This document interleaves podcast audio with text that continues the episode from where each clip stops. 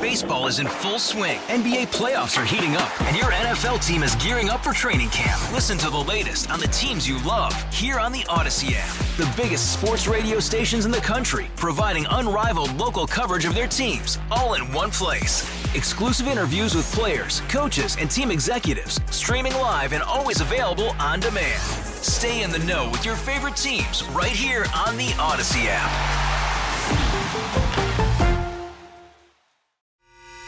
The North Texas stories you need to know. This is the All Local from News Radio 1080 KRLD. Good morning. It is your all local. It's the 24th of July, 2023. We've had a heat advisory west of DFW today, otherwise sunny and hot, with highs that could reach around 104 today. Great to have you along. I'm John Little as North Texas braces for more triple digit heat this week. ERCOT says it is ready. No new weather advisories have been issued ahead of the heat. ERCOT continues to have more than enough power to meet demand. Dallas is joining a project to help make city streets a little cooler.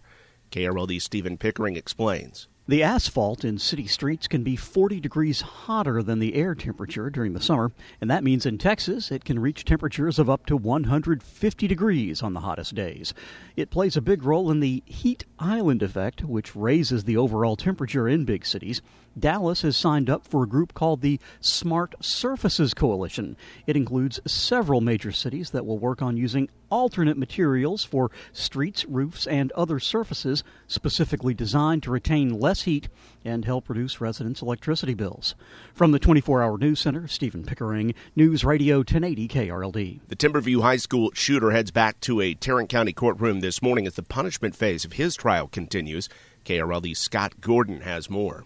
The jury last week spent about nine hours deliberating before finding Timothy Simpkins guilty of shooting three people at Timberview High School two years ago.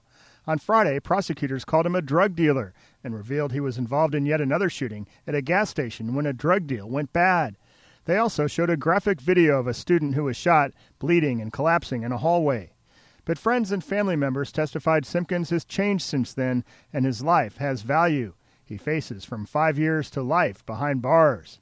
In the 24 hour news center, Scott Gordon, News Radio 1080 KRLD. He's accused of killing a Dallas husband for a former girlfriend. Today's murder trial gets underway. Here's KRLD's Austin York. Detectives say Darren Lopez drove from Tennessee to Dallas almost three years ago to kill James Faith. Why? Because Faith's wife, Jennifer, his high school girlfriend, had convinced him that her husband was physically and sexually abusing her. So while he was walking their dog, investigators say Lopez shot Faith several times from behind and then took off. But it turned out that Jennifer was the mastermind of the plan and wanted to get more than $600,000 in life insurance and move in with Lopez.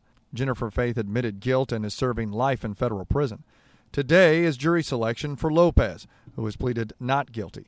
His defense team says Lopez is a former soldier who suffered a traumatic brain injury in Iraq. From the 24 Hour News Center, Austin, York, News Radio 1080, KRLD. The North Texas Fentanyl Coalition is working to raise awareness on the dangers of the drug, and today it's hosting its second annual Fentanyl and Overdose Awareness Forum in Grapevine. Organizer Tina Crawford tells NBC5 the group tries to shed light on what families go through when a loved one dies from an overdose. I'm never going to get my husband back. He's never going to come back. Those precious parents in Carrollton are not going to get their children back. But we fight and we do interviews like this, we do awareness events because we don't want you to have to sit in a funeral home planning your loved one's funeral. The forum is tonight at 5 at the Grapevine Convention Center, and it's free. American Airlines has sweetened its offer to the pilots union by a billion dollars, matching the recent agreement between United Airlines and its pilots. And today, American pilots will start voting on that offer. KRLD's Kurt Lewis has the latest. Industry analysts believe the new offer from American will bring the four year offer's value to around $9 billion, matching United pay rates, back pay, and other benefits like sick time and life insurance that's according to American CEO Robert Isom. American's pilots were scheduled to start voting on the current deal today. The two airlines and their pilot unions have been negotiating new deals for years.